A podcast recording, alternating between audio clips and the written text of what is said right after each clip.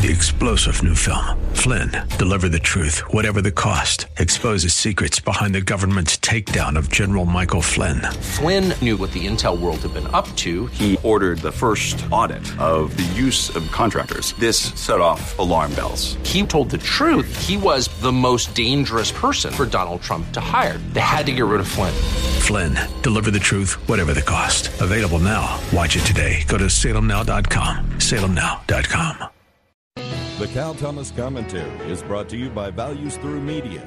Now, here's syndicated columnist Cal Thomas. Not that we need more proof of double standards when it comes to secular progressives, meaning non Christian liberals who view government as God, but the reaction by them to Senator Tim Scott's Republican response to Biden's speech last Wednesday tells you all you need to know.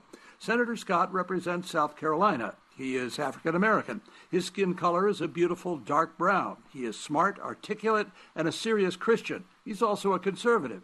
For these things and more, he was denounced on social media, called the N word, Uncle Tim, and worse, if that's possible. This from people who claim to be pro civil rights. They're nothing of the kind, or they would be celebrating Senator Scott's wonderful and inspiring story of overcoming personal hardship and discrimination.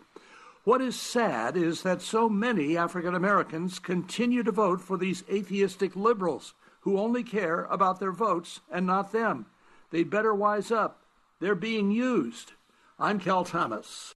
For a free copy of today's commentary, visit calthomas.com or write us at Values Through Media, P.O. Box 373340, Key Largo, Florida 33037. That's P.O. Box 373340, Key Largo, Florida 33037. Please specify the date and subject. Your tax deductible gifts to Values Through Media help support us. Listen again next time for the Cal Thomas Commentary.